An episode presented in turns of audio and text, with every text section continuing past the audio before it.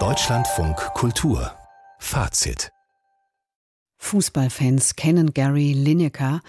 Er galt in den 80er Jahren als bester Stürmer Englands, hat während seiner Karriere niemals auch nur eine rote oder gelbe Karte erhalten. Und er ist auch nicht in der Versenkung verschwunden, sondern kommentiert seit seinem Karriereende bei der BBC Fußballspiele.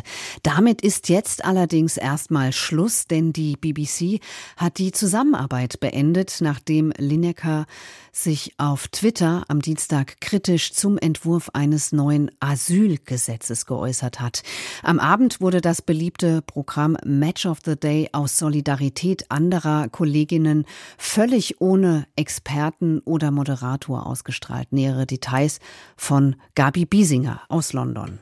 Turmoil at the BBC as Gary Lineker is forced to step back. Aufruhr bei der BBC lautet die Top-Schlagzeile der hauseigenen Nachrichten. Gary Lineker wird vom Bildschirm verbannt wegen eines umstrittenen Tweets zur Asylpolitik der Regierung. Seit über 20 Jahren präsentiert der Ex-Nationalspieler die Fußballsendung Match of the Day. In dem Tweet vom Dienstag, der Lineker die Suspendierung einbrachte, beschreibt er die neu verschärfte Asylgesetzgebung der Regierung als grausam und die Sprache, mit der die Konservativen dafür werben würden, sei Deutschland in den 1930er Jahren nicht unähnlich. The language used not dissimilar to that used by Germany in the 30s. Die Regierung hatte Linekers Tweet zurückgewiesen. Der Intendant der BBC, Tim Davy, erklärte, eine Gründungsmaxime der öffentlich-rechtlichen Anstalt sei Überparteilichkeit und die müsse der Sender liefern. One of our founding principles is impartiality and that's what we're delivering on. Linekers Job soll nach Angaben der BBC ruhen, bis man sich auf klare Regeln bei seiner Nutzung sozialer Medien geeinigt habe. Sein Tweet habe gegen BBC-Richtlinien verstoßen. Der 62-jährige Ex-Nationalspieler ist mit 1,5 Millionen Euro der bestbezahlte BBC-Moderator und arbeitet bei dem Sender als freier Mitarbeiter. Er ist nicht fest angestellt. Außerdem sei er nicht in der politischen Berichterstattung tätig, führen seine Unterstützer an, die im Vorgehen der BBC eine Einschränkung der Meinungsfreiheit sehen.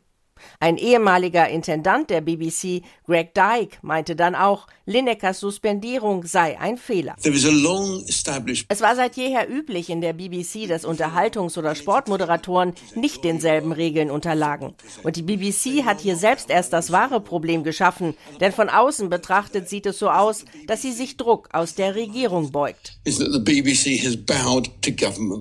Tatsächlich ist der politische Druck auf die BBC in den vergangenen Jahren unter den konservativen Regierungen immer größer geworden. Unter Premierminister Boris Johnson war der Rundfunkbeitrag eingefroren worden und die Kulturministerin hatte dessen Abschaffung zugunsten eines Abo-Modells vorgeschlagen. Immer wieder versuchen konservative Politiker wie etwa Jacob Rees-Mogg hartnäckiges Fragen von BBC-Moderatoren abzublocken, indem sie ihnen mangelnde Neutralität vorwerfen. Uh, is not meeting the BBC's requirement for impartiality. It is a commentary. Und die Affäre Lineker ist nicht die einzige, die gerade Schlagzeilen macht. Der Guardian berichtet, die BBC werde eine Folge der neuen Serie des renommierten Naturfilmers David Attenborough über die britische Tierwelt nicht im Fernsehen ausstrahlen, sondern nur in der Mediathek zum Abruf bereitstellen. Der Sender befürchte, dass die Folge, bei der die Zerstörung der Natur im Mittelpunkt stehe, negative Gegenreaktionen von konservativen Politikern und der rechten Presse auslösen könne. BBC intern habe es laut Guardian verärgerte Diskussionen gegeben, dass sich das Unternehmen dem Druck solcher Lobbygruppen beuge. Die BBC bestreitet den Vorgang, die fragliche Episode sei niemals zur Ausstrahlung im Fernsehen bestimmt gewesen. Ja, interessanter Fall aus der BBC. Das passiert also, wenn ein öffentlich-rechtlicher Sender politisch unter enormen Druck gerät.